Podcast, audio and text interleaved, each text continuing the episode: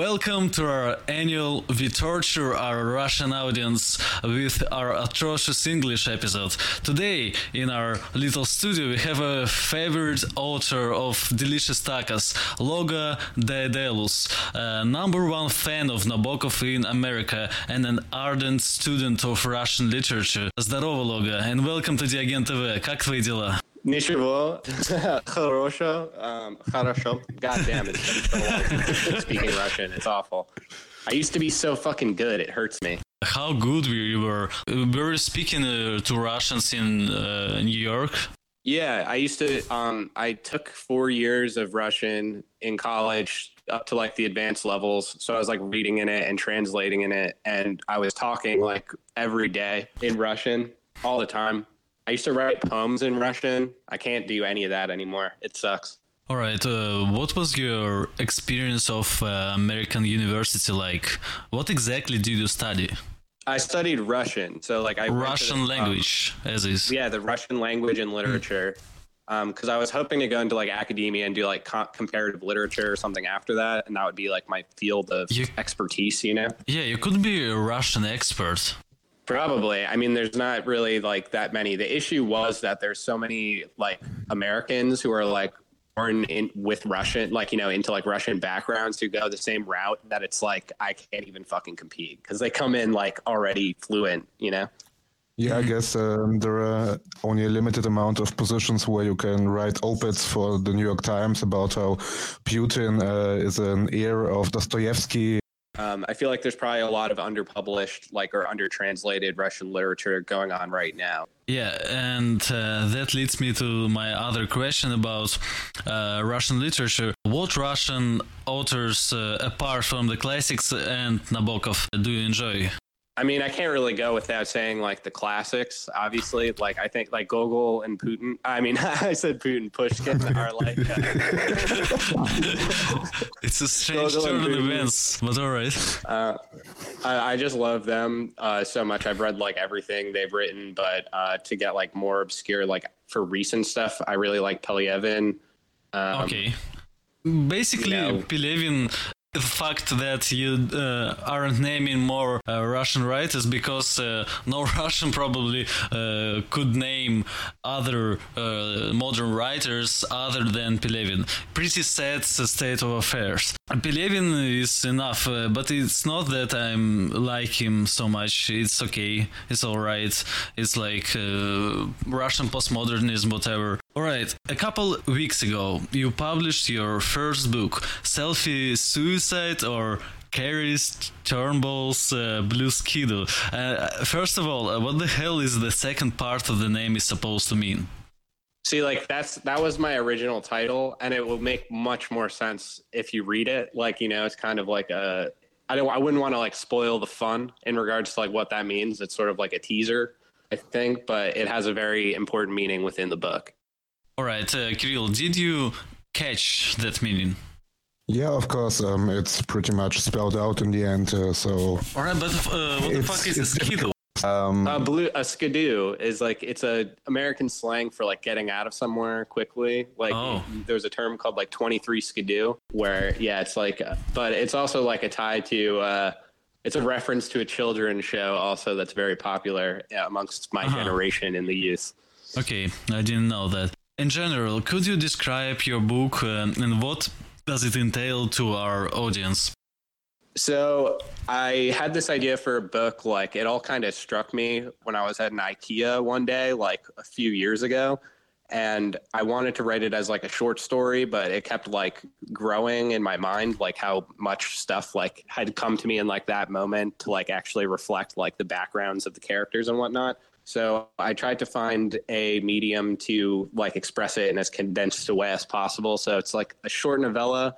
It's at once like a satire and like a romance. It's sort of like magic realist in certain elements, but it's a like a dark comedy. It's mostly a satire on like the contemporary art scene or like how people understand what art is today. All right, it's a strange thing that you mentioned IKEA because uh, I didn't tell anyone about this. But when I was uh, at the IKEA last time, I was thinking about uh, a possible book about Russian man who fakes uh, losing his memory to cross uh, the Russian uh, border. So he fakes losing his memory, and Swedish welfare state and all these bureaucracies immediately help him uh, like he is one of their own citizens.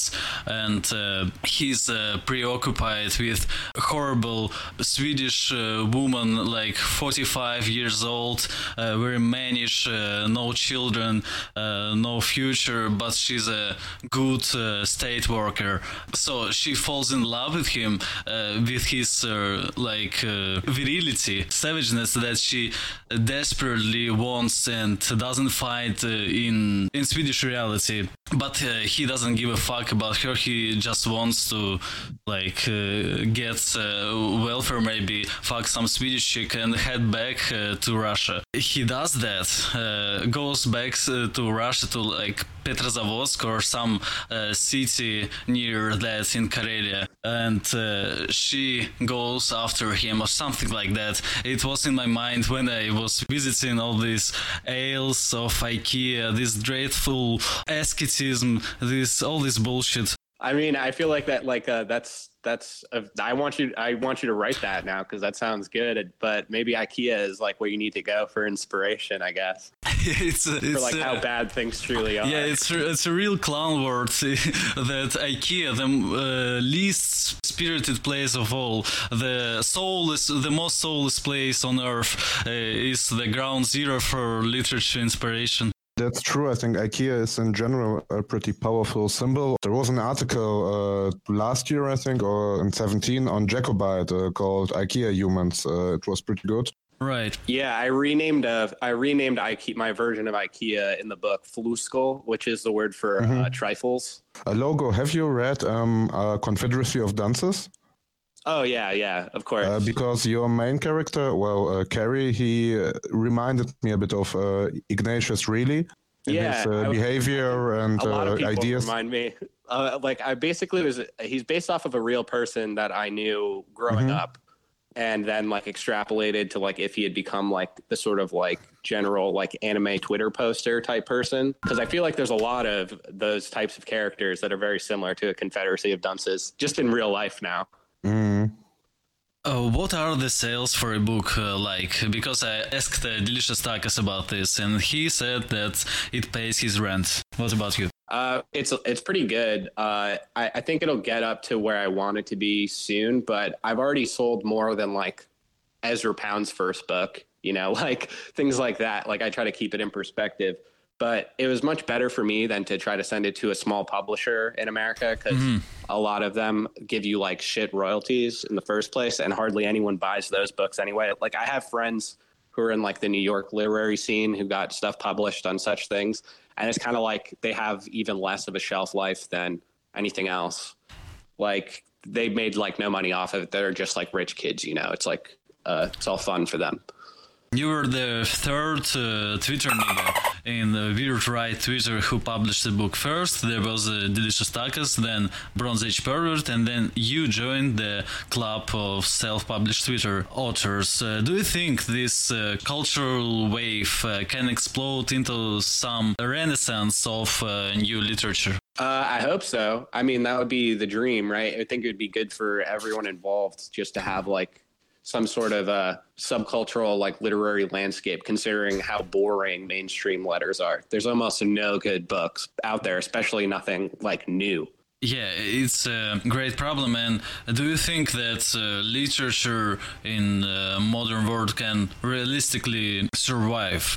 Because it's much uh, easier to get the dopamine rush out of anything other than reading. It's not a requirement for enjoyment. That's sort of like a subject that I'm ex- explored in the book, but like using the proxy of like painting or of like that sort of because I feel like they will have similar fates considering their historical origins roughly the same time as like art forms. So it's like as much of a question like as um, can like a painter or something be relevant today which is like a very difficult question. You know, like in some ways, yes, but in most ways, no. Most of it is just going to be absolutely ignored or whatever. But there are some people who actually like make it. Yeah, we can agree that uh, you can only make it if you gather enough followers on some social media, a small army of fans that like you for some reason, for your Twitter takes uh, or some trivial bullshit like that. I don't think that it's very different than at least how the American landscape has worked for a long time because people like Philip K. Dick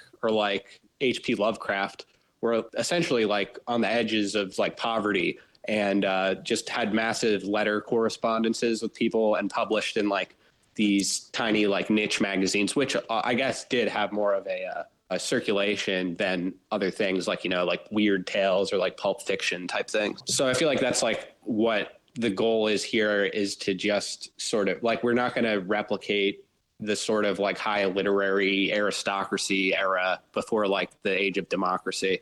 But in this like age of chaos, that's I think how things work is that you have to uh I don't know, you build your own crew first and then things kind of spread from there. Okay, so you and Tacos are. I'm gonna jump to the modern politics, uh, uh, but there's a reason. You and Tacos are broadly supporting Andrew Yang for 2020 election, while BAP, the third author from your clique, does not. Do you feel some sort of uh, divide in the old guard, uh, old guard's uh, Twitter ranks? Um, I feel like there's like maybe some sort of divide. It's it's, but I don't really know how much it actually is. I mean, I love those guys no matter what. Yeah. But, um, I think we might just have very different economic backgrounds. You know, like I don't like. I'm pretty sure that uh, tacos and I are more uh, closely aligned with people who are like just struggling in a more like normal life circumstance if that makes any sense. Like Yeah. a lot of the older members are more like established in their careers or whatever, and like these sorts of issues don't really impact them as much. Uh, by the way, uh, you're uh, streaming with us, uh, recording this podcast on a Monday morning. So, are you a NEET by any chance right now? Uh, I've been in NEET for like a couple months. I All right. did have a full time job for a while, but I saved up so I'd have time to write. Uh, then I wrote my book and put it out. So I've been looking for like other stuff now. I've been li- I was living off savings for a while. So I'll probably get some sort of shitty fucking part time job pretty soon again and re enter that world. Okay. Which job have you worked before on your life, logo? I've worked a bunch of different like kind of shitty jobs, like restaurant stuff, like food stuff. Uh, I've worked in factories, but my last job was like an office job where it was just like you know compiling paperwork and sending it to people, just being like a node in the information relay. And then that job got automated right after I left. So Automated in what way? Uh, like they replaced it entirely with an AI. Like it was a smaller company that was bought out by like a larger, like Fortune 500 like conglomerate in like my first week of being there. So it was ultimately like pretty good in regards to like how like they made everything more efficient. But in doing so, they were also like trying to figure out how to get rid of everyone who was doing their jobs, which they just did. All right. Uh, so, did you leave uh, New York? Yeah, I left New York a while ago. I've been in Texas for quite some time now. It's much better. Yeah, it's uh, very believable. Our Russian, Russian audience uh, is uh, asking you. Uh, we already talked about Pelevin, but some guy is asking you about uh, writer Sorokin, if you know him. Yeah, I've read a little bit of him a while ago when I was uh, in school still, but I, he also did some movies, correct? Or like he had some things adapted, like I think Chitiri. That stuff, um, really good, really fucking fucked up. Also, Yeah. It's a theme, general theme of uh, modern Russian literature that it's all fucked up and it can't be about anything positive at all whatsoever. Other than that, uh, he's asking about uh, Letov. Uh, Igor Letov um, is a yes. Yeah yeah. Uh, Barona uh, it's a post-punk group from uh, late uh, 80s and it's probably the most uh, culturally relevant uh, Russian rock band that there is. Do you like them? Yeah I went through a huge phase of I listened to like that whole like Grazdanska and um, who was his his like girlfriend who had a uh, Jana, um, Jana, Jana yeah. Janka. Yanka Dyagileva. Yanka, Yanka. Yeah, I, I got really into that stuff like two years ago. I feel like um I was probably introduced to it from like the Twitter sphere, but I also noticed noticed that song on uh, the Adam Curtis documentary. Yeah, unusual peak for uh, some British uh, documentaries. Curtis wrote a lot about uh, the Nazbol stuff when it was going on on his blog, so it's not that odd for him to know about it at least. I felt that uh, that uh, documentary was a bit uh, gimmicky. It's uh, kind of like uh, Jordan B. Peterson uh, tries to imagine Stalinist Russia just from reading about it or something like that. But it was a good documentary. Did it influence you in any way? the biggest influence it had was in, was me being like this song bumps and then looking yeah. that stuff up but like ultimately, I feel like a lot of his documentaries are pretty like like basic bitch shit. I guess you know like uh, they're like okay. They're really popular amongst like the the degraded form of the old left that sort of yeah, it's like Baudrillard. Yeah. Also, this guy is uh, questioning you about your takes uh, about Moldbug and how he was a follower of uh, Proudhon I, I don't think that he he actually is like in his own purposes, but I think that he's like other people have noticed this that he his uh his uh his his ideas aren't really ultimately that different than a lot of the things that undergirded like American liberalism at its founding, like the joint stock corporation as a model for governance is how this entire country was founded. Like our flag is like a modified form of like the Dutch East Indies Trade Corporation. So it's really that whole time period with like Georgism and like uh, then later coming like Proudhonism and whatnot is uh, just an un- undergirding part of our intellectual sphere that I feel like people tap into without necessarily being aware of it. Um, so it's more that like if you had say a neo-cameralist actual like political polity, but it had also sort of regulations somewhat like what Yang's proposing with like universal basic incomes.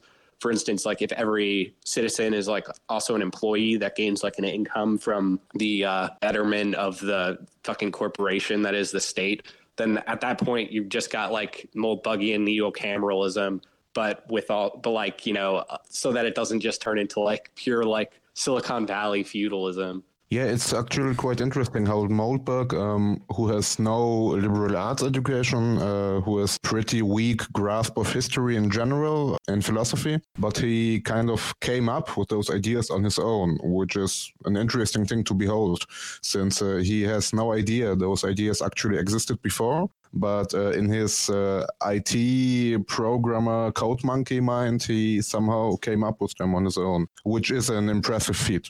Yeah, I mean, I've met him uh, before. He's like a pretty nice guy. I think he's more well read than he even exposes himself to be, like in his writings.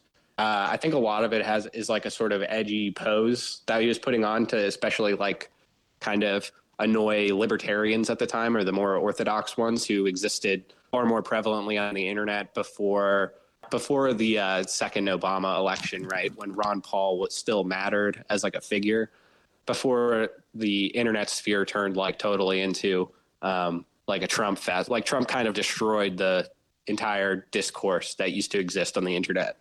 Okay, so Daniil tries to pitch you the most influential uh, philosopher, modern philosopher of uh, Russia, Galkovsky. He wrote a book, uh, Бесконечный тупик, which uh, would translate. Infinite deadlock. Uh, he writes uh, that you should um, get back to relearning Russian and uh, read it. Uh, he thinks that uh, it's a great, uh, ideal book for you. Okay, I mean, I'm totally down. That sounds great. I'll definitely try to get into that. Um, that would give me a good reason to get back into it. But yeah, I'm interested in that. That sounds good as hell. Yeah. Infinite Deadlock is a pretty metal name for a book. it's a very interesting book. It's, uh, I think, uh, the most defining book of the last 30 years that has been written in Russian, except uh, nobody knows it, uh, except for some uh, literary critics and artists on the internet. Mm, it hasn't been translated. I actually tried to translate a bit of it myself, um, but it's incredibly hard to translate, uh, even harder than translating Bronze Age pervert into Russian, which I also tried, uh, which failed miserably. What's like the philosophical school? It's like coming. Is it there like a lot of like jargon or something? Is that what makes it um, particularly hard to translate? Uh, what makes it hard to translate is he it's because it doesn't belong to any established uh, school of thought. It's um, it's very unique. Uh, it has a lot of ne- neologisms. Um, it has a lot of uh, style that you have to be Russian and not only know the language. Uh, you have to actually, I think, be embedded in Russian culture for a bit, at least uh, on the level of studying it in college, like you, uh, to understand what he tries to say. You have to know Russian history very well. Uh, you have to know uh, a lot of um, authors like, you know, Berdyaev, Rozanov uh, that uh, not many people have read nowadays. Yeah, it sounds like yeah. that Rick and Morty copy pasta. You have to, to be honest, yeah. you have to be pretty high IQ to understand Galkovsky, but it's true in some way. So you've become recently uh, probably the most envied, uh, hated, or mocked Twitter user things like immediately after release of your book, uh, memes like libidinal flick and uh, endless Twitter imposters are chasing after you and so on. Uh, how does uh, this ironic or non-ironic sometimes animosity towards you feels? Um, I would quote like Pushkin on this. I remember reading about how he would take the bad reviews or like people uh, maligning him and he would uh, lay back and just read them out loud to himself and his friends. That's mostly how I feel. Like I, am mostly entertained by uh, people try. Like they're ultimately my consumers in a weird way, and they are still promoting me in their strange way. So yeah. I can't, you know, get hats off to them. They're doing it for free. You gotta admit though, some of them are hilarious. Like the account that uh, tried to imitate you with lines like "she pooped shittily." It was funny, and the light skinned nigga Mike oh, yeah.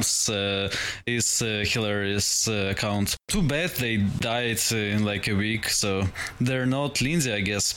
Yeah, I mean, like I was really hoping, like I, I, I feel like I could parody myself pretty well, and sometimes I feel like they're doing like easy shit when I think about how I would try to make fun of myself.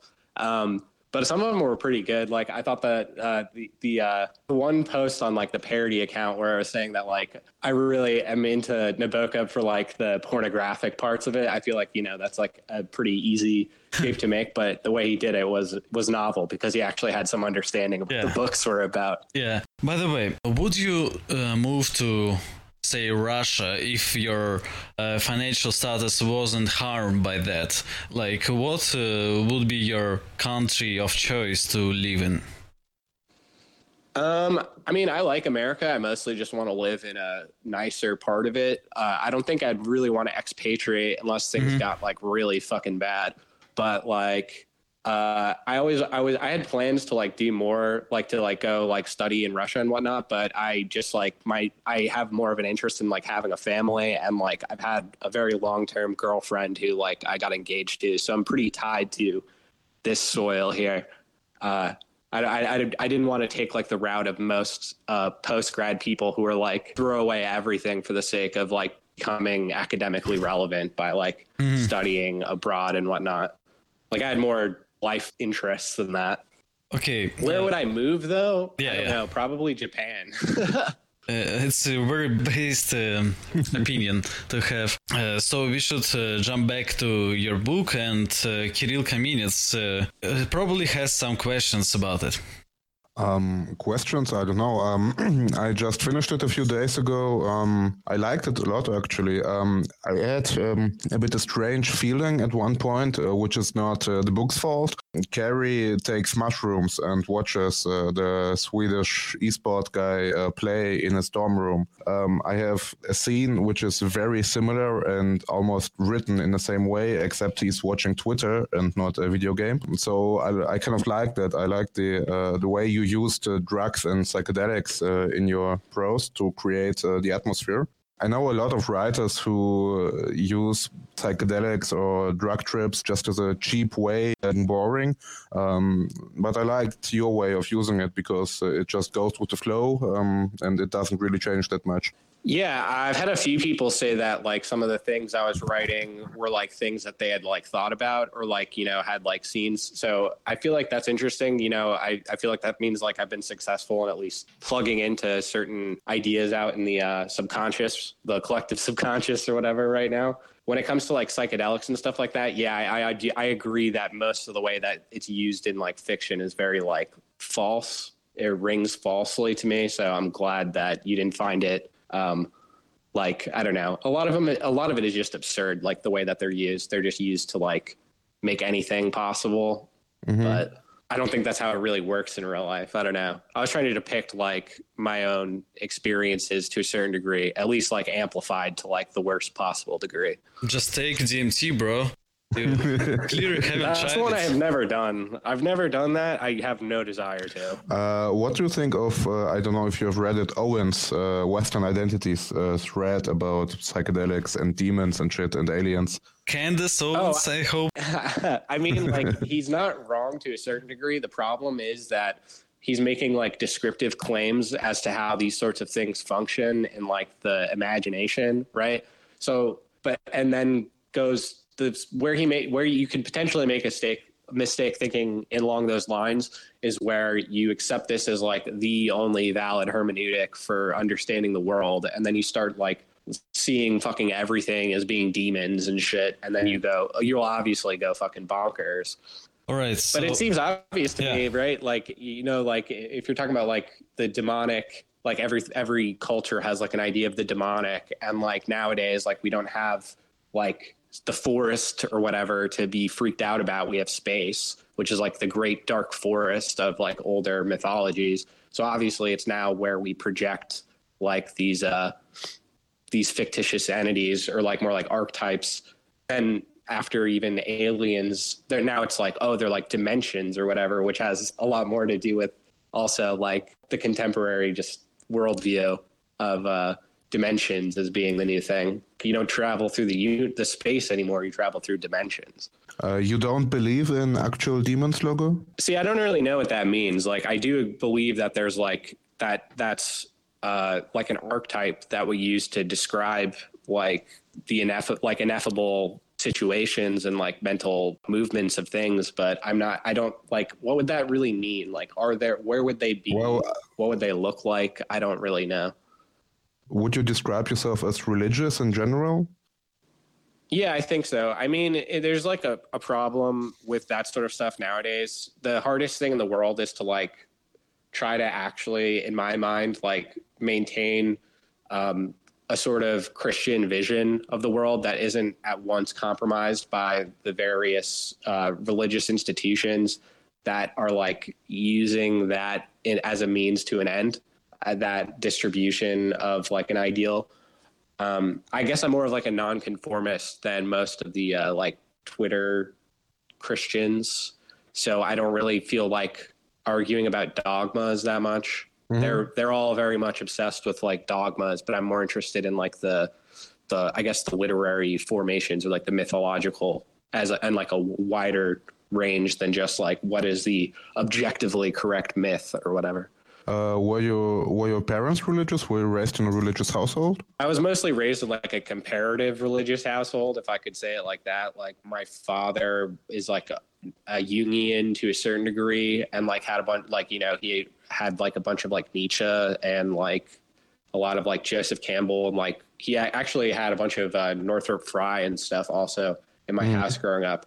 So a lot of this sort of stuff is what influenced me a lot. Like I used to listen to uh, folk tales, like collections of folk tales on tape when I was a kid, and I had books of like Greek and Nordic mythology. Just like I was just interested in like all of it. I still am. Like I'm mostly interested in all of it.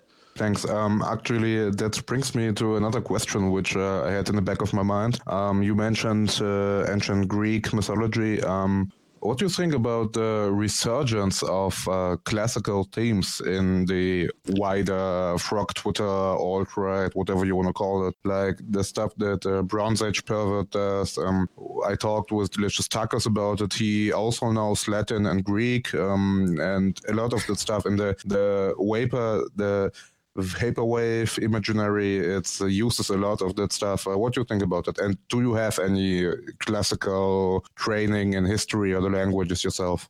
Uh, I wish I did. I don't know like Greek or Latin. It's like unfortunate. Uh, but you know, I'm just like a lower middle class kid who made his way up through like some of the chains. Like I didn't go to like a prep. I don't even know where you learn Greek and Latin in America if you're not in like a classics department. I guess some of the better schools would offer that at a younger age, but it definitely wasn't available to me.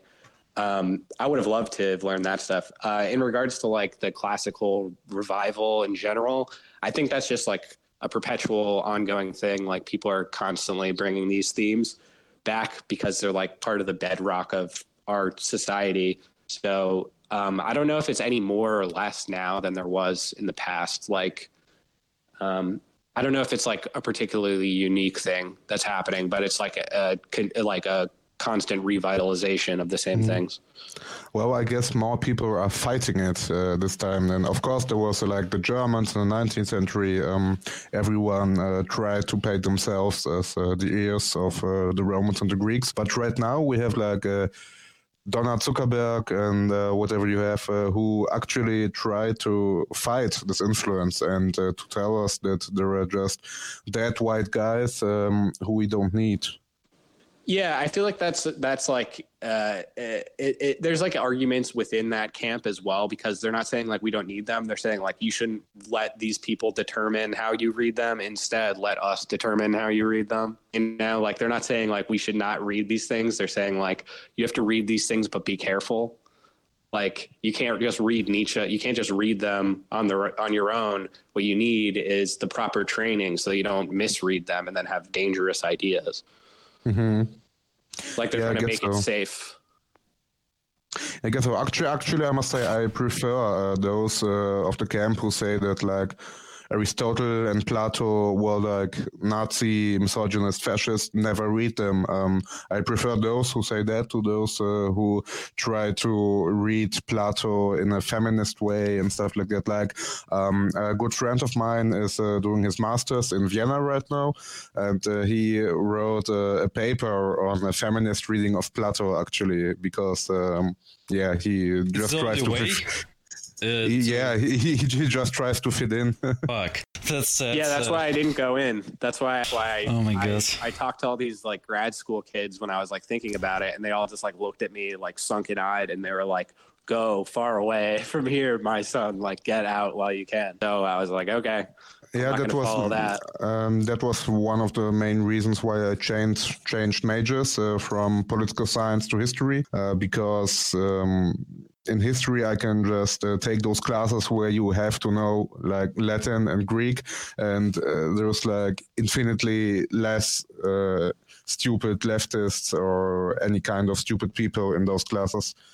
Yeah i think i got lucky because uh, the russian department i studied at is one of the better ones in the country just for the fact that new york has a lot of russian immigrants and yeah, um, makes sense. they yeah, and it was like one of the most like free academic zones I think like in the whole school because almost no one took those classes like at all. Like my classes were all like very small at this huge school, mm-hmm. and I got to know like the entire faculty very well, and um, they were much more open to like more interesting argumentation and just knew generally more than a lot of the Western professors. Like had a more wide ranging interest in things and like they weren't as as so devoted to like political correctness in general. Yeah, you're kind of protected by the fact that no one knows Russian, so you can say basically anything you want in it. And by the way, uh, I wanted to ask you about the end of books. The uh, like, what what is the last book that ended uh, all books? Like, there is a obvious uh, answer. Harry Potter. There's no such popular books after that franchise. I would say that like Harry Potter created like the new reading public, which is funny mm-hmm. because it's like just like the adolescence. This it kind of just reflects the general prolonged adolescence of that characterizes the time. I think it's kind of like it's the last one. It's kind of like a literal like, uh, literal peasants uh, that only pretended to know Bible. It's uh, the only book you need uh, in the, some sense. So it yeah. created uh, uh, not a well-read, uh, obviously, population, but a reading population of peasants that barely know how to read, and it's the most uh, important book of all. And in Russia as well, it's like uh, in every white country, let's say, it's the same. And I don't know if there will be any book uh, that uh, is gonna be as popular than Harry Potter well, well, we've course. had the, well, similar things have happened in the past. Like, there's been really hugely popular, essentially like adult, not even like adolescent, I guess, but like Christian utopia type novels, like in the 18th century, that were some of the most like well, like a lot of them written by female authors. Also, okay, they're some of the one of the best selling books. Like, but, like Jane no Austen, or no, no, no, like Jane oh, Austen. Oh, okay. So, uh, how do you feel about the fact that uh, New Zealand shooter, influenced uh, by Twitter memes that you, we all, and especially uh, people like Minakinon spawned?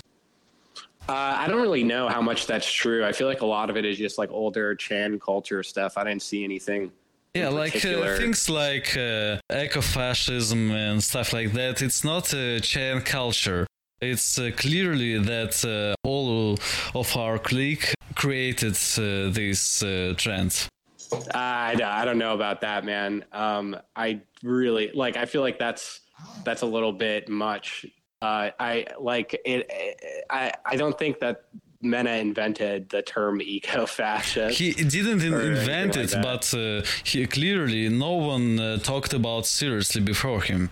Well, there's one line in that manifesto which says that, and one that also names like Candace Owens as like the greatest influence and whatnot. So I don't yeah. really, yeah, I don't. I think that it's kind of like a, it's literally like a kitchen sink full of like everything that yeah found yeah and disagreeing with itself on almost everything.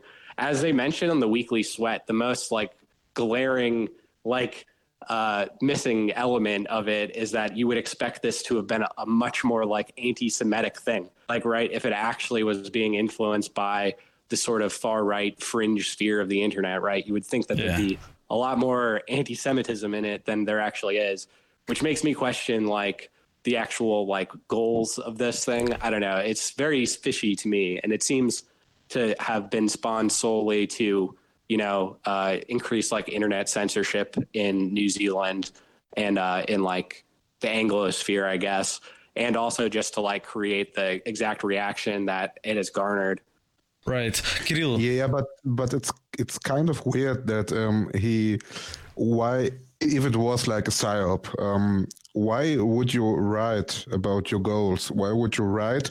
Uh, we want uh, to accelerate things um, why would you put it in the manifesto your exact goals it says everything that is happening right now would happen yeah so, i mean that's what that's like the hyperstitionary like i don't know how much you believe in like um like meme magic right? This sort of thing that everyone has been calling that. I feel like this isn't like a fake phenomenon. Like when you embed something like that saying like the exact effects of what you're going to do and then those come to pass like it seems to me like it was a very calculated like mental effort. You could call it a psyop, whether or not you think it was coordinated by a large group of people or like X group of people versus Y group of people. But it was definitely like a psychological operation, and I don't think that like whoever did it knows what the, know, knew what they were doing because they could even say what they were going to do and how it would affect people, and it did. I don't know. I think, um, in my opinion, it's just uh, we're entering a stage of uh, I don't know late stage neoliberalism you could call it I guess uh, where the culture is uh, so empty and devoid of originality that you have people who use uh, verbal intoxication so memes which are basically like mantras uh, to kill all the critical thinking inside their brains, and it's just replaced by those memes. And uh, I I've said before that the shooter he had no ideology.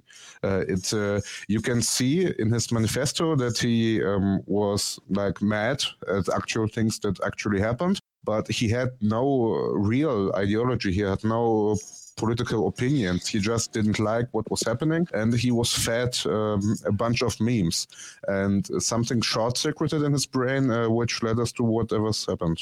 Yeah, I mean that's that's sort of the more interesting thing, right? If there there there is an ideology there, but it is not like reflected in that. It's um, the ideology fundamentally is just like heighten the contradictions, right? To like, it, I don't like. It's not really like an ideology. It's like, what are we going to do after this? But it's like to create the moment for which some like revolutionary action would happen is to like to, to, like you know descend America into a civil war is literally what the goal stated goals were in there. So I feel like that, yeah, but uh, I, I, don't know. Yeah, I I feel like it's uh, the first terror attack that actually completely took. Uh, hyper reality and not an actual reality.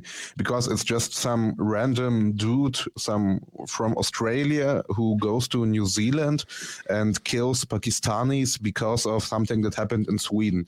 That makes like no sense at all. It's uh, what connection can he have to Sweden, to France, to Germany, to Europe, even or even to United States internal politics stuff. Like, why would an Australian uh, who lives on the edge of the world uh, even think about like Candace Owens and Donald Trump? He has no reason to. Uh, beside that, uh, reality is just kind of dissolving, and uh, we're entering some kind of weird meme hyper reality.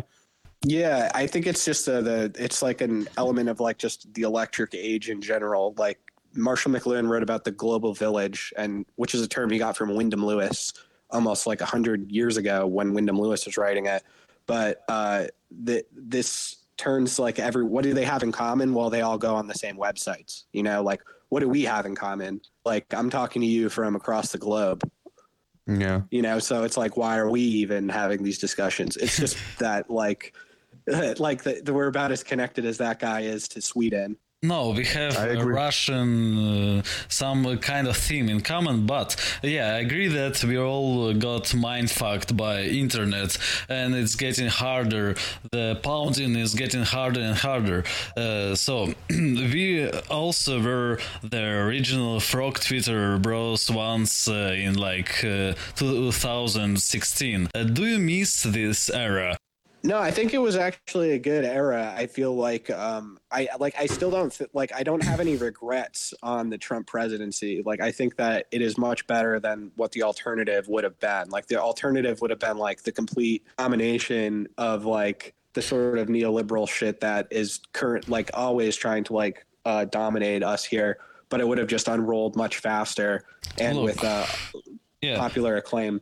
Yeah, the problem but, is that uh, Trump his impotent rage, uh, he's clearly the villain. Like uh, if Hillary were the president, that uh, and people uh, agreed that she sucked, that uh, then neoliberalism and all this shit would be to blame. While it's easy now for general American public to just blame like far right nationalism for why things are so shit.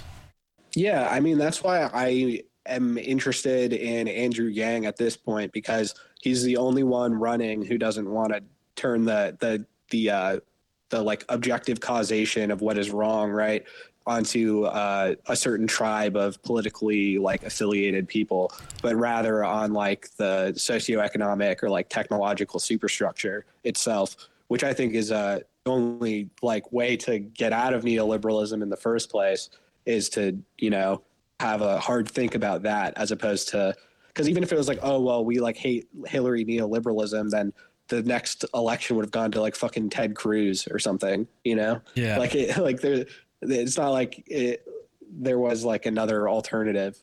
Uh, Cam, uh, you're an outspoken opponent of uh, wage slavery, but I think there is some arguments uh, for why the most of the people should be working every day of their lives. And when Yang comes, clearly a large chunk of the population drops out of jobs and just gets by one thousand dollars. And imagine the influx of shitty art.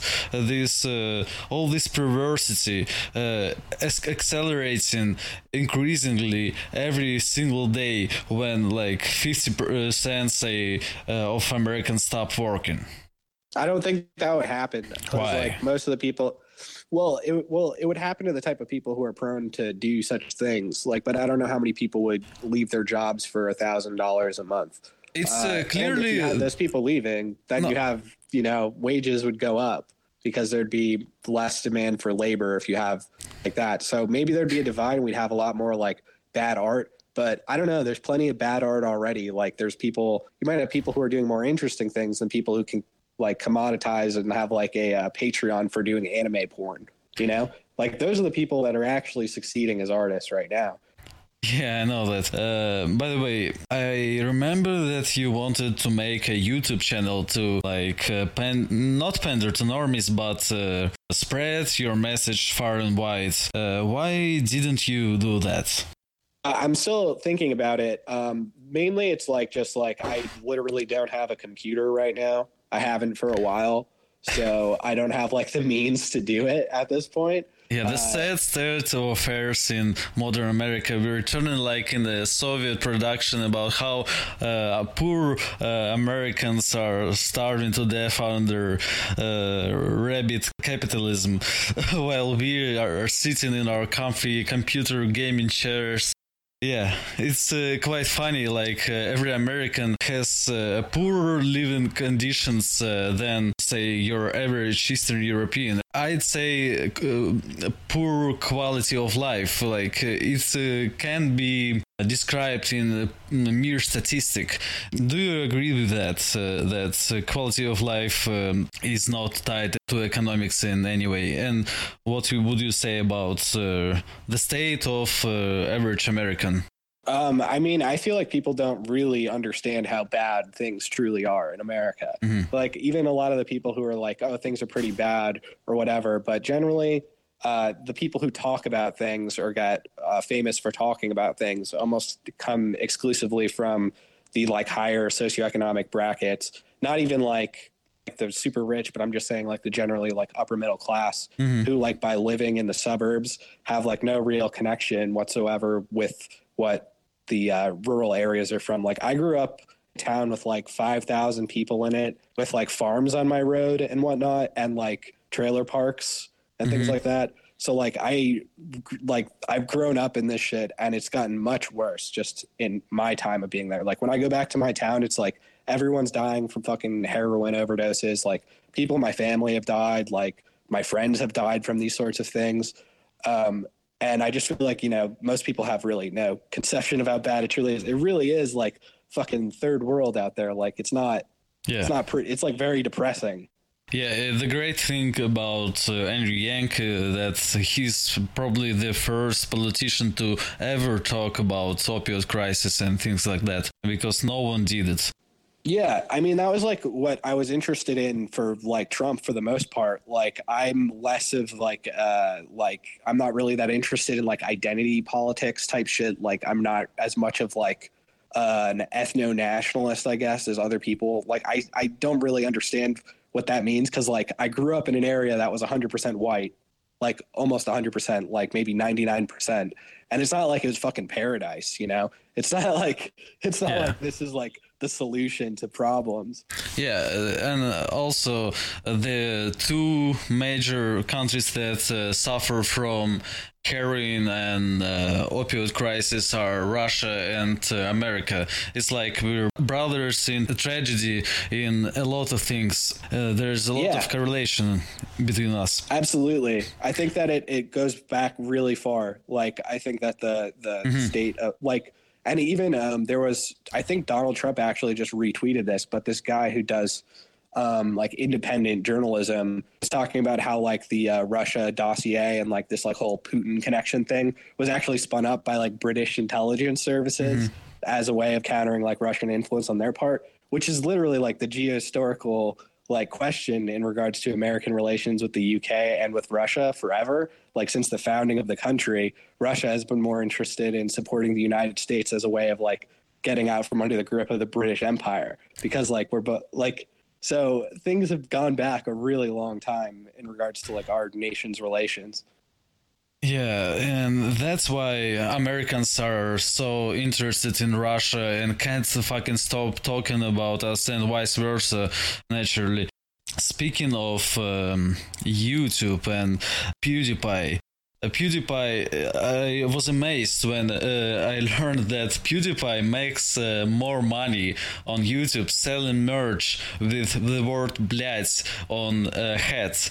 Uh, it is no suka, да? suka on a hat than he makes uh, from advertisement. This like strange fascination with uh, base uh, Russian culture that's uh, gimmicky, that's not even real, but still, I think there's a lot of ways to capitalize uh, on Russian culture in America that's not uh, been done even remotely. So I think that Russian language is uh, more important there was a great meme like uh, last 15 years that you should uh, all learn Chinese because we're gonna be dominated by them, but uh, it's clearly not the reality. These people uh, have no distinct culture of their own and the upper classes of Chinese society are learning English and they're ready to dissipate in this American new shit culture but uh, Russian is really the only relevant uh, language I can think of other than Spanish, maybe. Uh, Japanese. Japanese, like Japanese uh, have a huge cultural influence. Look, look, uh, like in the same way. Yeah, yeah, I agree. Uh, Japanese had a ridiculous influence on America in 80s when Americans were convinced that Japan would be a future superpower that's gonna build robots and shit. That's uh, but it really didn't happen. Like uh, there were, were quite uh, decent uh, Japanese writers uh, after Mishima, uh, like uh, Murakami and uh, stuff like that. And people were uh, couldn't get enough of that. Anime sailor moon uh, but japan is fading away. The myth of japan is still great but it's not the future. And i think this great depression about future people face that uh, no future isn't happening. Robots are not gonna be built. There's no artificial ai it's all a joke it's all a big uh, f- fake a big nothing uh, that's uh, affecting us uh, today what uh, would you say about that I don't know if it's all fake, to be honest, because a lot of shit is going on, and right, yeah, it's mm-hmm. it's really not though. Like, um, I like I I have a lot of knowledge on this because um, my fiance does a lot of like cybersecurity research and stuff like that. So um, mm. This stuff is actually accelerating a lot faster, I think, than most people recognize, and it's being used like or at least like the major companies are like phase shifting into these things much faster and they will even more so when a recession hits and they have an excuse to like cut of jobs in order to replace them with a new infrastructure um, which they don't have right now, right? Like it would yeah. be harder for them to justify this right now. But there's already like I was just in San Francisco like a week or so ago, and it's it's very straight. Like they have like robot baristas and stuff. So there is like, to a certain degree uh, like this uh, automation, but uh, robot barista walking two legs or what? No, it's just like an arm. It's like one of those like arms and it just makes like a oh. cup of coffee and you it's like in right. like almost like a vending machine uh, I think the problem is um, we as a culture expected it to be universal, that everybody will have like uh, 10 robot slaves uh, who will do everything for him. But in practice, it turns out that, yeah, there will be, of course, uh, of course, there are robot baristas in San Francisco. Where else would they be? Yeah. Um, but, but it's not like the average person will really profit from this. The average person will just have some kind of uh, smart home microwave, which is gonna get hacked and will mine Bitcoin for Chinese teenage hackers. Uh, Oh, that's yeah. what uh, that's what the experience of the average person will be. No, that's that's the issue, right? Is that it isn't um, so specifically tied to like everyone, but there are like I, this is like a small thing, but I literally have like a robot vacuum cleaner, right? So it wasn't even that expensive. So like on a certain degree, like Isn't that uh, just a meme happened. though? Uh, does it actually clean good? Well, yeah, no, it's it's what's what's good about it is that uh, I run it or like we run it on like a schedule like every day, you know. So even if it doesn't do like a perfect job like Yeah. every single time, just the fact that you have like ambient cleaning, I guess, yeah, going yeah. on is actually like very Like, nice for my in traditional times, uh, there were such a thing as a dutiful wife. it was uh, a traditional form of ambient cleaning. But yeah, I guess uh, I mean, I don't fault them for not wanting to fucking do chores and shit. Like it sucks. Yeah, yeah, like yeah. I do them myself. So like, I, like doing laundry by hand is awful. Yeah, yeah, but the point is that like uh, Roombas or whatever brand you have, they were like invented 20 years ago. So it's not like it's uh, Yeah, some kind of Yeah, yeah, revolution. no, no, no. I'm not saying like that. That's like like like whoa, we have robot vacuum cleaners. Everything's great. But I'm just saying like some of the things do trickle down. The issue is that where the automation is actually most useful for like the major economy has no no relation whatsoever to our like daily lives. Like they're things that happen without us thinking about them. So we may not have like exact like robot uh like you know fucking at our hands to use but every time we use things like uber or any of these sorts of things which are like very useful in more of the urban circumstances these sorts of things are you know almost everything to a certain component is having these updates in efficiency brought down eventually Yeah. like maybe not your local small town businesses and stuff but the ones that are hyper competitive at like the top Yeah, uh, there's a lot of app. Excuse me. Uh, there's a lot of app economy going on right now, but other than apps, uh, I really don't uh, see much uh, innovation. But it's uh, even if there is, it's all uh, underwhelming. Like uh, the great Oh, yeah. hopes of uh, futurists, in like uh, even Philip K. Dick, that wasn't uh, wearing pink shades about future. Even that uh, looks. Much more enthusiastic than anything that we have right now. And uh, look uh, all we have about future near future is black mirror. Um, uh, there's a reason why people like it because it's the only future possible future we can have. Uh, the best uh, thing that automation will do is uh, replace workers from like san francisco. And it's not even gonna be universal because I, thi- uh, I think that uh, the cost of uh, wage labor in most parts of the world world are much cheaper. It's gonna forever be cheaper than any robot. There's no point in uh, like investing in robots if you can pay uh, like a dollar a day in most of the world for uh, shaking drinks or stuff like that. Uh, i think it's a big no, no, hurdle. No, I agree. Yeah. I agree, but like you're thinking of automation in regards to like production, which is like a fairly old form of automation compared to like the type of automation that is like on the way, right? It's going to be more like automation in regards to like this most of the like a lot of the white collar jobs that are like the bedrock of the upper and lower and the higher parts of like the lower middle class in America. Yeah, the, yeah. I think the I think the problem is like that many yeah that many people don't understand that uh, most office jobs that exist right now are uh, can be replaced even right now by some kind of Excel macro. Uh, we don't actually need those people to do those jobs. It's just uh, easier to pay them a salary than uh, to Yeah. have them die of heroin on the streets. And people are rapidly forgetting that uh, this is the case. Yeah, and the spooky thing about uh, Andrew Yang and his whole campaign is uh, that he wants to introduce the social credit system in America, like uh, they do in China.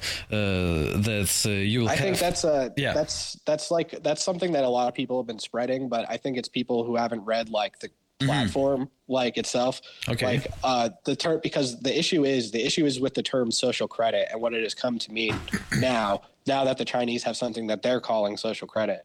Whereas the original like social credit system is like uh, and like Anglo invention by C.H. Douglas, I believe, in like the 20th century, the early 20th century, who is very well read by people like Pound and stuff. Like Ezra Pound has lots of writings on social credit, and it's not at all like the Chinese system.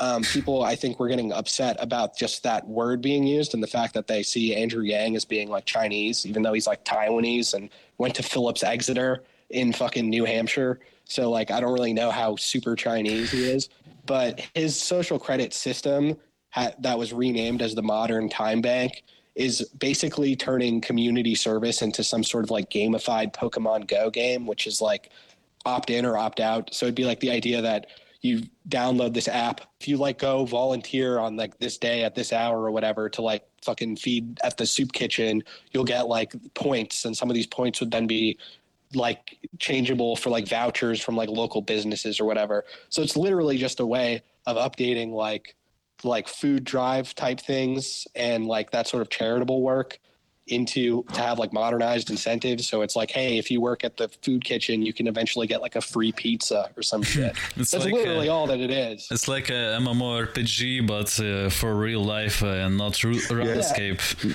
Yeah, I just wanted to say that it's basically just uh, in line with the gamification process going on every everywhere else.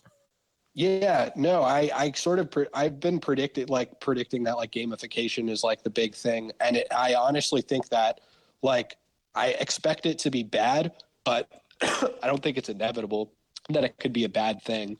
Like you know, like uh, I it it could be done in ways that isn't totally pernicious and that's like the main thing that i'm supporting yang for is that i think a lot of these things are coming no matter what and i'd rather have them done earlier and by like a person who seems less like politically entrenched than when they inevitably do come in say 10 years by fucking like Alexandria Ocasio Cortez or something, like some stupid bitch who's like totally at, like blackmailed by like higher ups. Uh, actually, uh, I think it's uh, quite inevitable that uh, Ocasio Cortez will become president in 2024 uh, because it's uh, like ridiculously lined up. Uh, she turns 35 uh, exactly uh, in that year. Uh, it's uh, it's such a ridiculously obvious uh, Zog ploy that it's not even funny. Uh, I think there is yeah, no chance. That's like, why Andrew Yang is the only way to stop that, though. Yeah, basically, if he yeah yeah if he's gonna be well liked and he managed to win this election, and he's gonna be well liked. he might lose, but even if it's gonna be anyone but him, Ocasio Cortez uh, like uh, ruins uh, everything. Pretty much, yeah. So I feel like a lot of people like who are sticking with Trump don't realize that the powers that be can take four more years of bullshit. Like they can take four more years of nothing happening, which is what's happened these in this like administration is almost nothing. Like nothing beneficial or like that has quelled like the actual issues that are like turning people insane in, in this country. So what they'll eventually get is a very cathartic Alexandria Ocasio Cortez super victory, and which will instantaneously create a super majority for the Democrats into perpetuity. So I don't really understand why people are not on the Yang gang yet. I feel like they don't understand what's happening.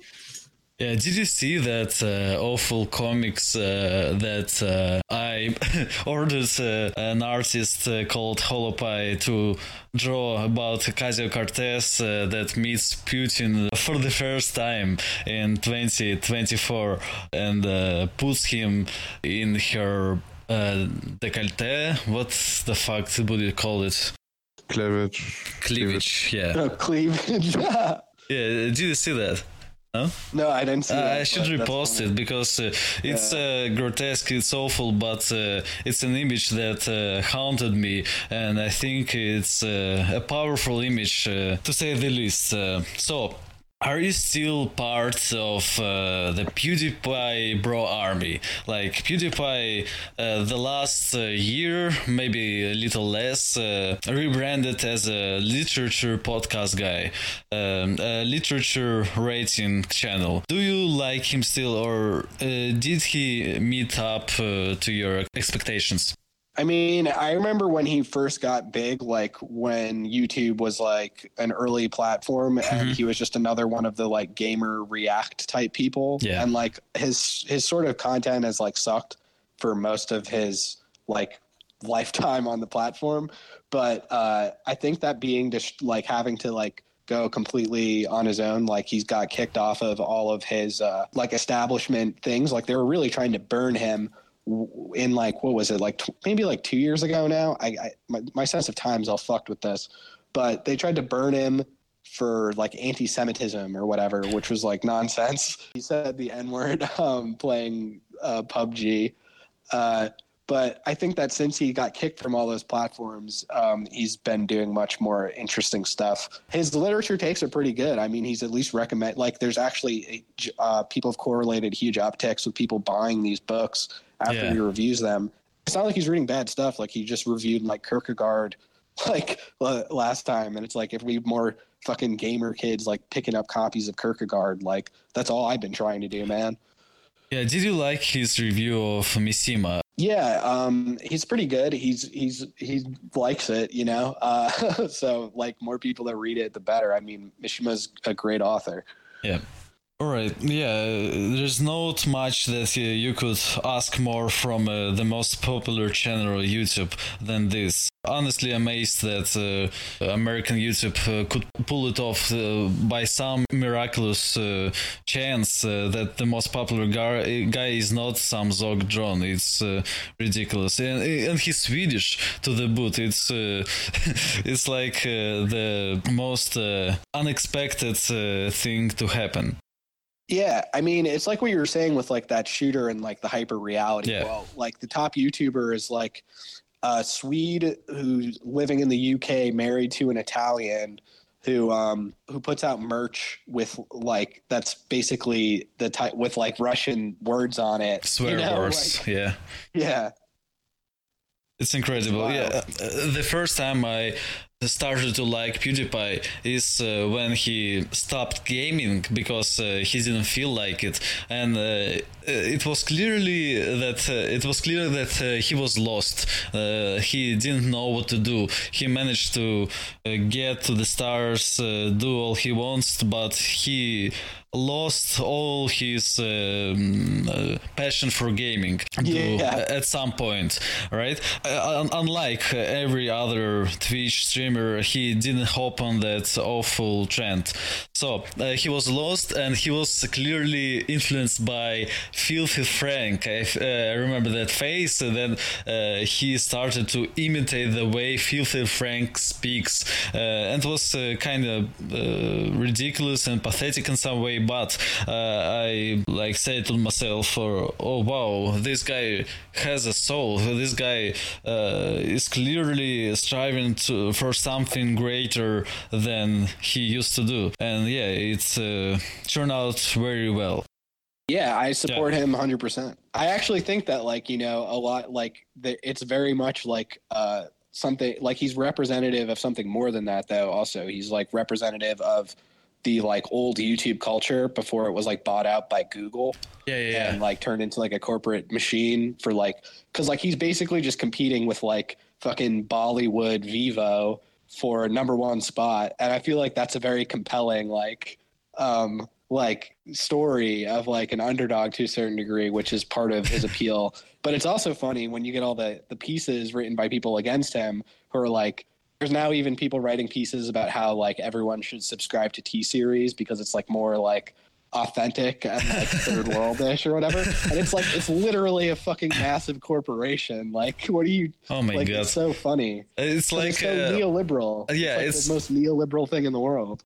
All right, so we need to uh, change the topic to a more serious one. You're probably one of the most well-read Americans of our time. So please name top five American writers and Russian writers. All right, so American number one is Melville, absolutely. Uh, number two, I'd probably go with like Poe. I think Poe would be like number two, um, just for how influential he is. Yeah. Um, Number three, uh, this is like all off the fucking dome, so everyone's Yeah, yeah. pissed off. But I don't have like a list in my that I've written down somewhere. I have to go consult. Number three, um, I feel like those are the big two, right? If we were to have like a Gogol and a Pushkin for America, I think that they have to be Poe and Melville. Some people would say Mark Twain up there. I think Mark Twain's important, but not as good as those guys. Lovecraft. Um, right. See, but Lovecraft is just Poe. You know, Lovecraft is like he. Most of his shit is just like. but he's more Poe. racist. I mean, people called Poe racist too. but people like I don't know everyone, but like uh, not at the end of his life. H.P. Lovecraft, by the way, he was a big New Deal Democrat by the time he was out. Oh, That was like when he was poor and living in New York, which I can totally identify with. I actually lived like two blocks away from where he lived, but anyway, I'll go back to the list. So I got the top two. The I'm going to toss the other three sort of like haphazardly. I think Thomas Pynchon has to be in anyone's top five if they've actually read his shit. Like it's one of the most deeply um, like rich oeuvres in American literature, and it deals with like almost every historical time period of American literature. So I don't know how anyone could do that. Um, I don't know if you'd count Nabokov as an American writer. I'll just put him as like I'll just toss that name out there and not count it in the top five here. But I feel like his work is like both Russian and American, at least his last stuff. is. yeah. I feel like he's more American than Russian. Uh, like there are some characteristics that make him unique, obviously for American, but I wouldn't call him uh, Russian authentically. Yeah, I mean, he learned Russian as like a second. Like, Yeah, he, yeah, he yeah. grew up like as an like speaking English. So It's a you know. great own like to American culture that uh, he's one of the best American authors, Russian for, by origin, but still. Yeah. Um, so other American writers who I think are especially good, I feel like the like I'm not even going with like the canonical picks at this point. Like people would say Faulkner, etc. Oh no. But I think that uh, Henry Miller, um, like Tropic of Cancer, and like all those books are like hugely are like more stylistically influential than a lot of the beats. So I'd put him there to like represent that time period, as opposed to like someone like Kerouac or something. And uh, probably Ezra Pound is a, another similar figure because of just how influential he was on that whole period. Ezra Pound was basically the first uh, member of Rock Twitter. Yeah, in a lot of ways. I feel like the cantos are basically like a long Twitter account, you know, Yeah. because he was writing them like about his real life and things he was reading, just like in real time. Look about Melville. Um, I was sick like two years ago, and uh, my girlfriend used to call me every evening and uh, read uh, Russian translation of Moby Dick uh, to me like uh, a couple hours uh, before I go to sleep. Uh, my understanding of it is not uh, perfect, right? But uh, I understand what uh, he was going at, but uh, to be honest, uh, no, it was kind of underwhelming for me. Maybe, maybe you have to be Anglo-Puritan to uh, understand it properly. I don't think it could really translate that well, to be honest, because the maybe that was an the- issue. Yeah. The style is like part is like mostly Uh-huh. what it's like like if you were reading because there's long sections which are really long like metaphors using like the whale autonomy and like you know like the i mean uh, anatomy like um as like a long metaphor for more like spiritual discussions but the style is almost all taken from shakespeare and like the king, king james bible and like milton so yeah. the language itself is very much like just like full of allusions to like specific phrases and things like that. All right, then uh, I understand why I didn't get it as I should have been. All right, so top uh, five Russian authors of all time. Um, I think Tolstoy is number one. Um, then I'd put Pushkin. Then Gogol. I just love like I, I I know this is like sort of hack, but like fucking they're so good like that it's not it's not even close.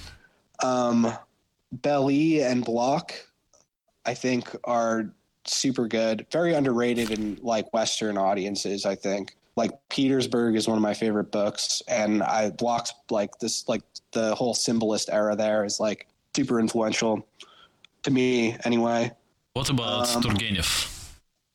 I like Turgenev. My my issue with him is that it's my issue with a lot of like American literature. Also, is Mhm. sort of like uh, parochialism, I guess, where it's just kind of like it's not as much of like high concept stuff. It's a lot like a lot of the pr- like you know like the description like it's like with Chekhov, right? Like I love Chekhov, Yeah. but at the same time, it's like like uh, you're just like you know like I don't really care about like a high mimetic representation of like poor people having problems with things. You know, like I'm interested in like something a, a little bit. Um, you remind me of um, something I don't remember where it was, but uh, Tolstoy uh, he wrote it, I think, in the um, foreword in one of his books or in a letter somewhere. I don't, I don't really remember, but he said something like um, he was criticized because he only writes about like aristocrats and uh, rich people, and he replied that um, it's boring to write about poor people because poor people only are like hungry, lonely, cold, and those are basic emotions. And um, he would rather write about aristocratic people who have higher feelings and access to higher aspirations. well, it's sort of like, well, I mean, like also like in that context, it's like you have, what would you rather read, right? Like, no, like sketches from a Huntsman's album, or I, I can't remember the Russian word for that Turgenev book, which is good. Or would Записки you rather read охотника. Yeah, but like, would you rather read that or like the Petersburg Tales, right? Where it's like, what's more of No, like, I would rather. depiction of Uh, like poor people than the overcoat. no, I would rather, much rather read um, the Turgenev book. Really? Yeah, yeah. yeah. Uh, it's Oh, okay. uh, full of. Uh, yeah, really, uh, it's uh, more authentic and uh, speaks to my Russian heart more than uh, anything uh, about Saint Petersburg. That was some sort of anomaly of at that time. I understand it, but it's oversaturated as it is, and um, I Have you read uh, the you, Gogol's like fo- like the evenings in Decon like Dikanka? Yeah, sure, stories? sure. Uh, I love Gogol as well, uh, but uh, Yeah. isn't that uh, doesn't um, Gogol write about uh, poor people as well? Well, sort of, but they're always tied to like more like archetypal, like more like magical happenings, right? Yeah, like, sure.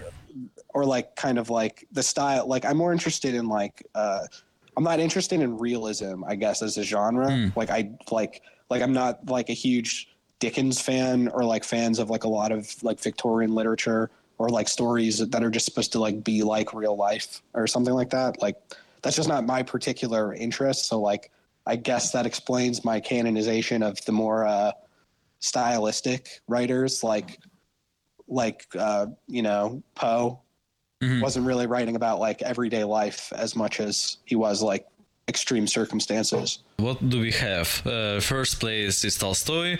Um, second place. Um, Pushkin, the third place Gogol, uh, f- uh, fourth place uh, Blok or Bely. Blocker Bely, Yeah, and and then the last I'd either put I'd either put Dostoevsky or Lermontov, but I'm not sure. Right. Uh, You're. I think that uh, Dostoevsky is um, one of the most uh, hyped up uh, Russian authors in the West for some reason. Uh, how do you feel about that? Yeah. Uh, I tend to agree with Nabokov's criticism of Dostoevsky, which is that he would have been the best dramatist of the times. Like that, he probably should have been making plays, right? Just because of the way that he plots things. There's a lot of dialogue. There's a lot of like, um, like you basically get like he'll describe the scene and then it's like dialogue, dialogue, dialogue, and like people's actions, which is almost the exact setup for things that would be great on like the stage or like Dostoevsky adapted to movies usually works really well. Um, I I love Dostoevsky, like I love those books, but I don't really ever feel the need to reread them because you when you go to reread them, you just Yeah, realize sure. how much you're getting like beat over the head with fucking like remember this detail because it's going to be important later. And Yeah, things like absolutely. Uh, Kirill, do you agree with either of those lists?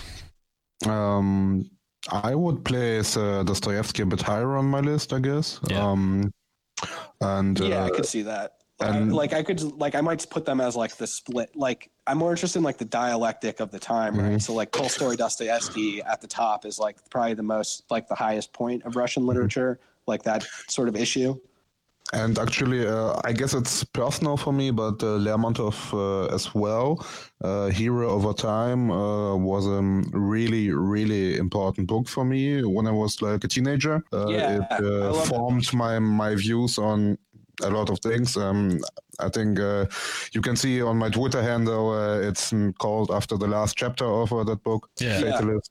Um, so yeah, I that's love uh, that. He came, he comes after Pushkin and is doing a lot of the same sort of things. Like Yeah, he's Hero of Our like Time Pushkin's kind of- That's true. reply guy. yeah, yeah, yeah.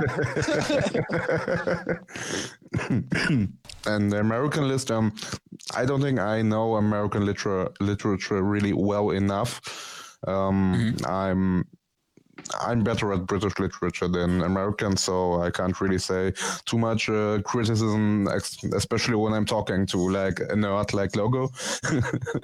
um, I enjoyed um, Moby Dick uh, as well. Uh, it's a fantastic book. Uh, it has uh, a lot of uh, mythological and archetypical allusions. Um, so it's just an important work of culture. It's uh, even if you don't uh, enjoy it as much uh, as uh, a book, since the plot is like uh, not the most monument to American culture. It's uh, or European culture in general. It's uh, pretty important. I never enjoyed uh, Mark Twain actually, even as a kid, even as a teenager. I never really liked it. I don't know why. I think his, Yeah, me only neither, good me book is neither. Huck, his only good book is Huck Finn, in my opinion. Like the rest of it's kind of like mediocre, but I think that Huckleberry Finn is a great book. Like because it's also like very like archetypal, you know, like Mhm. it's about like the the adolescence of like the American nation entering into like the Civil War. Um, actually, the um, my favorite uh, writing of um, Mark Twain is probably um, the personal recollections of Joan of Arc, because uh, Yeah, when he yeah. when he writes about Joan of Arc, uh, you can really uh, feel it, and uh, it's the best I have ever read by him. The last list that I thought of is uh, top five authors that are alive right now um, uh, that everyone who listens to it uh, must read. Okay, so like alive now, that's going to be hard because Yeah. I think the most important one is dead, which is Bolaño. but Bolaño, I think, is like the greatest author we've had in a long time, very long time. But alive now, um, Thomas Pynchon still alive. Everyone should read Thomas Pynchon from beginning to end. Start with V.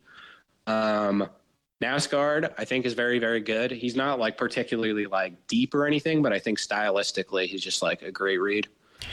Yeah, doesn't he write about uh, how he's like jerking off and watching Twitch streams or some equivalent of that every day? Uh, it's not uh, like that's how people describe it, Yeah. but it's much more like kind of like Proustian, like really long arcs for like different time periods of his life. It's not really so much like the at like the banal, but like that is colored in it. So it'll be more like he remembers like specific memories and like hyper realistic detail is the interesting part about it. So like not so much like this is like you know he's like it's not a diary as like where he would go day by day what he Yeah. fucking did on every boring day but like it'll be like the charged moments in his memory that he's trying to like work through or something because he was writing it like about his like alcoholic father or whatever is like kind of what he's dealing with. Um other authors that are alive i mean Houellebecq, everyone loves him. Great. He's alive he's good um I guess Murakami is still alive. He's he's pretty good. I think that a lot of his books are kind of mediocre, but Wind Up Bird Chronicle is his best, and it's very very good. Um, who the fuck is alive right now? Delicious Uh, tacos, of course. Yeah, delicious tacos and uh, delicious tacos last. Yeah. Uh, when uh, did you first uh, come to know Delicious Tacos and his work? Um, I, I it's funny because like I read some of his blog things like a while before I like encountered him on Twitter again, Right. and then I like remembered having read them and being like, oh yeah, I like that, that was good or whatever. I don't really remember exactly when, but it was just like I, you know, Twitter's weird. It totally destroys your sense of like the order of events. Yeah. But the the timeline is all jumbled. Yeah, uh, Delicious Tacos, uh, pre Pussy, pre his first published book, uh, was uh, bizarre to me because um, the prose was so good, but he he was like a glorified PUA writer for uh, like some retards. Uh, three Yeah. th- three reply guys uh, on his blog start writing the pickup uh, openers on Tinder or something like that. It was uh, Yeah. I think uh, it spoke to the spirit of our time or some shit like that. But uh, I'm glad that he's uh, starting that started to make it. Yeah, I mean, he's a great writer. That that's like the saddest thing, right? Is that everyone, if you want to get any sort of notice, or so that anyone will read anything without it being immediate, because like, say you go to like you post your wrote something, you put a lot of effort into it or whatever, and you post it into the context of like, hey, like, will you read my this book written by like an anonymous person? You have no idea who it is or like anything about them. Everyone's gonna be like, no, like fuck no. Like, there's a billion of those. There's a book like about like so many fan fiction novels in their entirety online and like tons of crap. It's like why would anyone want to read any of that? So you end up having to have some other gimmick and like he happened to just like attract the fucking red pill community or whatever. Yeah. so it's like a happy accident but it's also like becomes an issue later because you have a bunch of readers who aren't like that particularly interested in what you want to do and more interested in like i don't know fucking picking up girls can't, I guess you can't blame him for that, though, right? Yeah, it's uh, the spirit of his works. Alright, uh, we're going to force you read Delicious Tacos. Uh, вы все будете фанатами Delicious Tacos uh, в ближайшие несколько месяцев, так что готовьтесь к новым открытиям. As I said, you're probably the number one fan of Nabokov uh, in Anglosphere. So can you tell me when uh, did you first uh, read uh, have read uh, Nabokov? Uh, why do you like him? Um, I first encountered, I first like read Lolita, like I think most people, because Yeah. I was just like trying to read like all of like the the great novels of like the 20th century or whatever when I was like like 15 to 16 or whatever. When I had like a very strict reading regimen for myself, because I was like de- dead set on being like going to academia or whatever. So I wanted to like know all the things. Um, and I read it the first time and I didn't care for it at all. Like I didn't really get it. I like stopped like halfway through. I didn't really care for it. And uh, a strange time, uh, tornado literally like went through my town, and we had no school for like a week, and I had no power for like a week. So I was just laying in front of like this hearth in my like living room on like an air mattress with nothing to do and like no power. And I saw like the book, and it was like halfway done, and I was like, eh, maybe I'll just reread this. So I started it, and since then I was like, oh wow, this is fucking incredible. Something just clicked, you know. And uh, I started reading like everything I could from him.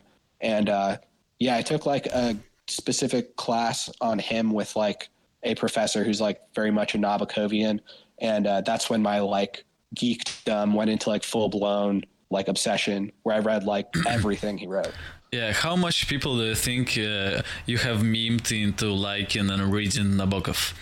Uh, probably a good amount, but he's easier because people have already heard of him, you know. So people will be like, okay, maybe I'll just finally give that a try. yeah. Like uh, PewDiePie just reviewed Lolita; he liked it a lot. So uh, he's not as hard because he has kind of like a uh, cultural influence. The problem is that no one reads anything but that. Maybe people read Pale Fire, which is incredible, but they don't read like a bunch. He has like so many good books. that even his best ones, like kind of seem it's like looking at like a city skyline of skyscrapers and then being like oh like i only care about the tallest one when there's like 25 buildings that are like 200 feet shorter than it or whatever you know Yeah, uh, I think that uh, the post-war era in America was like uh, one of the last times uh, when authors could uh, get notoriety. A lot of writers that uh, spawned out of, out of nowhere, uh, like the terrible the authors. cia Yeah, yeah, uh, and Rand and stuff like that.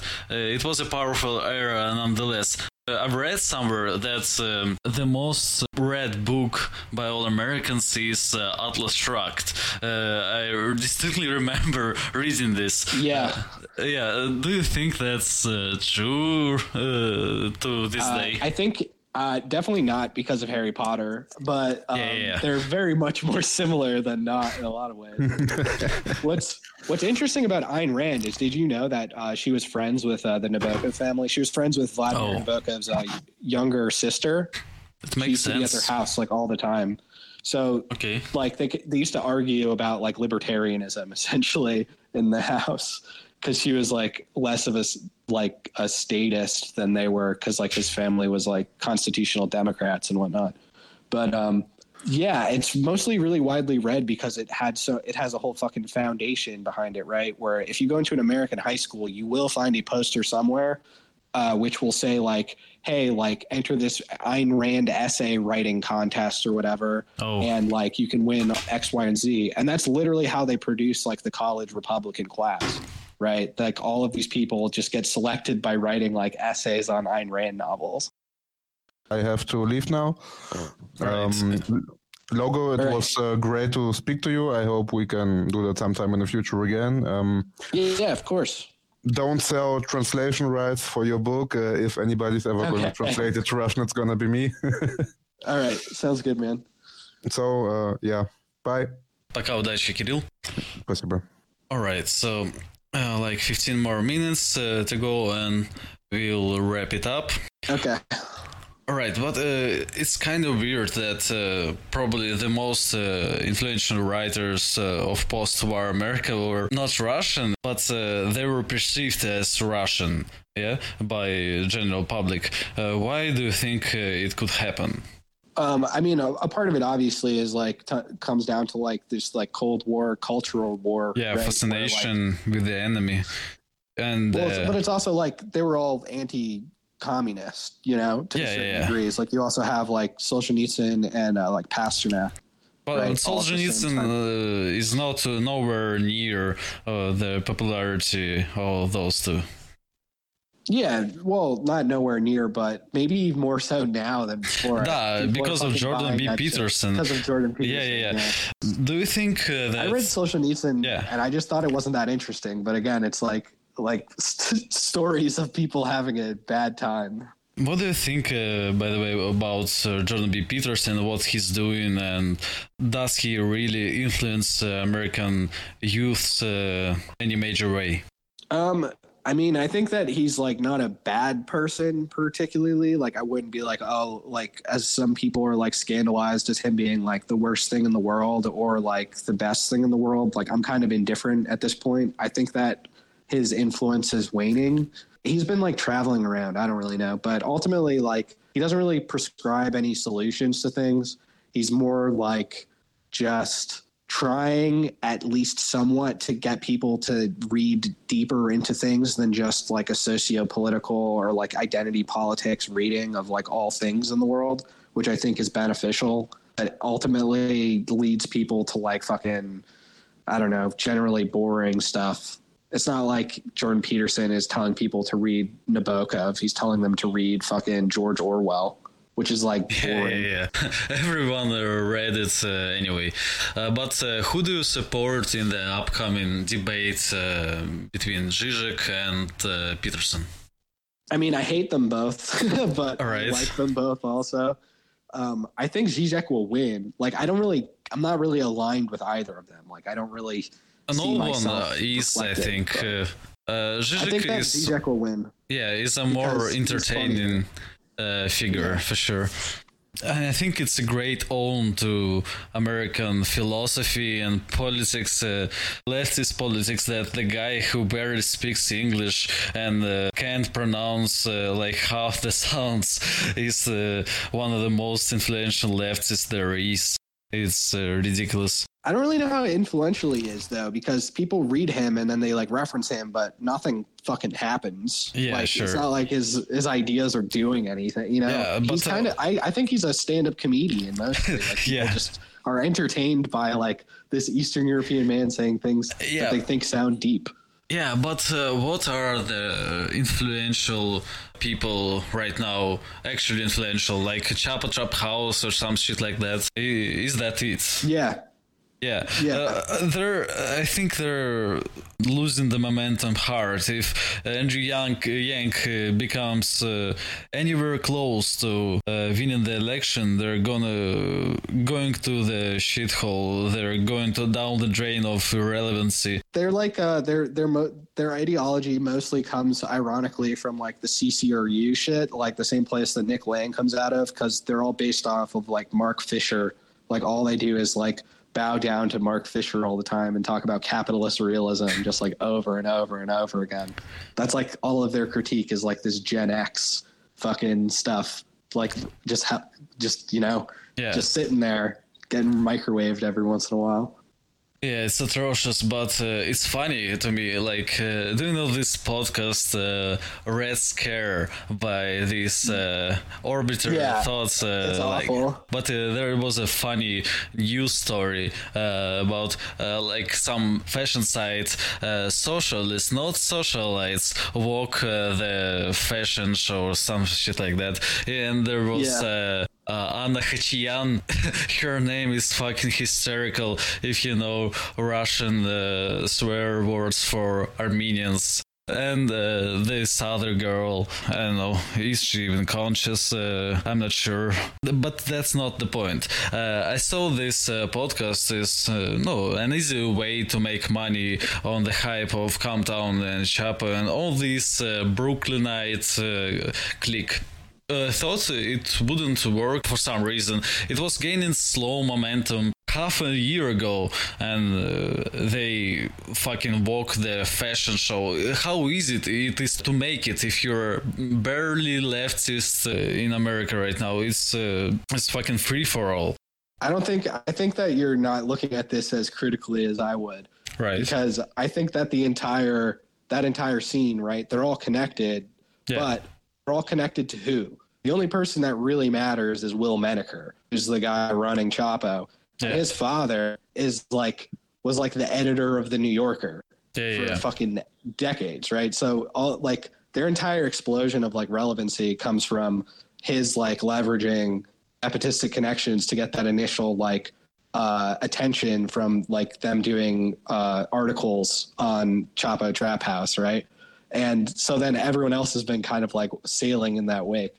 Yeah, but it's kind of funny that it's like a, a shitty re- reincarnation of uh, popularity of Ayn Rand and Nabokov uh, post-war, uh, like vaguely Russian uh, writers, and now it's uh, vaguely Russian female leftists. Uh, uh, Yeah. The theme is still there, but it's uh, like crippled, it's uh, mutilated. I think that uh, Russian culture, vaguely Russian culture, is insanely profitable right, so about nepotism, there was a funny debate uh, lately on Twitter about Yale. Uh, some actress, uh, Zoe Kazan, she played in Ruby Sparks, that's uh, a boring, shitty movie. Uh, she's the wife of uh, Paul Dano, the guy from There Will Be Blood, the priest. She's from like some insanely powerful family. Her granddad was the one who was raising other communists out during the Red Scare, actual Red Scare, and he made a lot of credit on that. So she's like from the higher caste of Brahmins in America, and try to expose uh, Yale nepotism. Like, uh, like without my connection, I couldn't make it. It's uh, I'm uh, just from a merely uh, upper middle uh, fuck upper middle class, and it's magic that they enrolled me. Did you face any nepotism while uh, joining university? Uh, did you try to aim at uh, Ivy League or no? Yeah, like um, uh, people in my family, like I have no fucking nepotism connections at Yeah. all. Like, like my my great like my like three generations ago, like my grandfather's father was like illiterate, you know, like uh, like in like the fucking boondocks of Rhode Island. Like uh, on the other side, like sort of like Irish middle class. And so I don't really have any of those connections, but people in my family have gotten into like very good schools. Um, I have a sibling who went to an Ivy League school. So it's like possible to a certain degree. Um, it wasn't for me just because I was like kind of like a fucking slacker in some respects. Like I hung out with like I was more I didn't really like try super hard or like to have like a perfect mm-hmm. resume and things like that, which is like basically you have to like fucking go hard to like get your qualifications to get into something like that. Like from the inside though, like having also like experienced those zones, like it's very segregated between like the the actual like legacy kids who are getting in purely off nepotism are almost like nowhere to be found in like the student body. They're mostly like there to like party for four years and then just like get a job wherever. Mm-hmm. But I mean, that's like the main issue with the American economy. Also, is that uh, everyone assumes that there's like all these jobs to be had because there's job postings everywhere, but those are just required by law, and most Oh. companies will not hire anyone who they don't have. Like they they have they they leverage like inside employee networks in order to hire people because you have a much higher like rate of holding on to employees for that.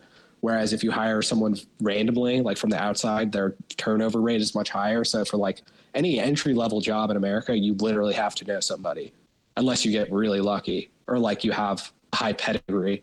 So uh, a lot of uh, Russians and people that uh, aren't f- as familiar with actual American reality are under misconception that uh, like in America there's real meritocracy that you can uh, be all Oh, you want to absolutely be. Yeah. not. Absolutely false. Pure ideology.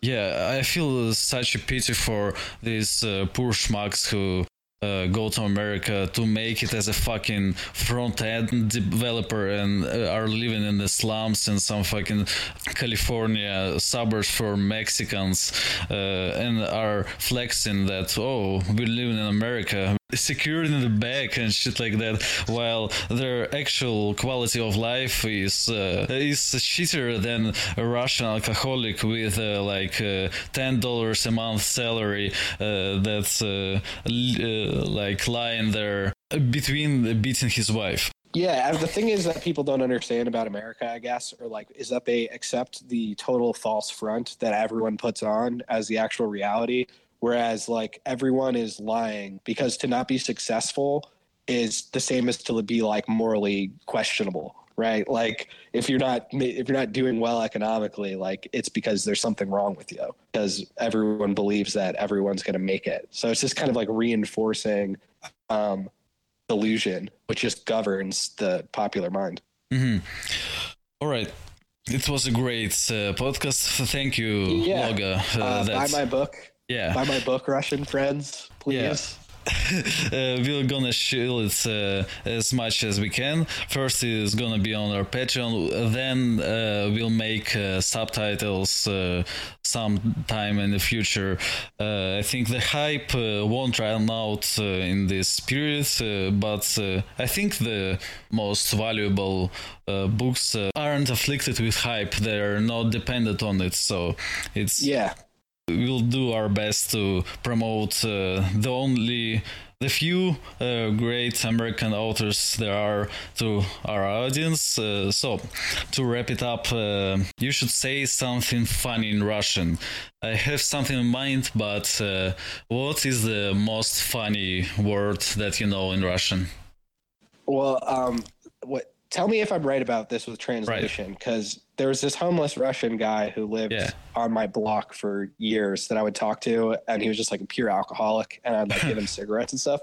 Yeah. But he used to yell "blacha mucha." Бляха-муха, да, бляха-муха. It's like. Uh, Is that plague flies? Um, so what it is is uh, there is a word блядь, uh, the like Yeah. uh, most severe uh, s- Russian swear word. But if you wanna soften it a bit, so it's not uh, a swear word, but it acts like one. Like you know, uh, not. Uh, American kids are saying freak instead of fuck. Yeah. Yeah. Uh, it's uh, something like that. Uh, so blah is still there, but uh, there is a word blacha, which is a part of your belt, the metal part of your belt. Yeah. And mucha is a fly, right? it doesn't make any sense, but it's a oh. funny like rhyme. Oh, it's like it's like Jeezum Crow. Yeah, yeah, yeah. It's a soft uh, okay, swear okay. rhyme. All right. Uh, you should say uh, something life affirming and say this uh, "Русский вперед." Русский период. Uh, монарха нацболизм нас ждет. I don't know. What are you trying to get me to say? Nazbolism? Монарха нацболизм. Monarcha? Monarcho is like monarchy. Monarchy. Oh, mono- oh like monarcho nazbolism. Yeah, yeah, yeah. okay, I get it. Monarcho nazbolism. Нас ждет. Наш идет. Thank you, Cam. Uh, Спасибо, all right. пока.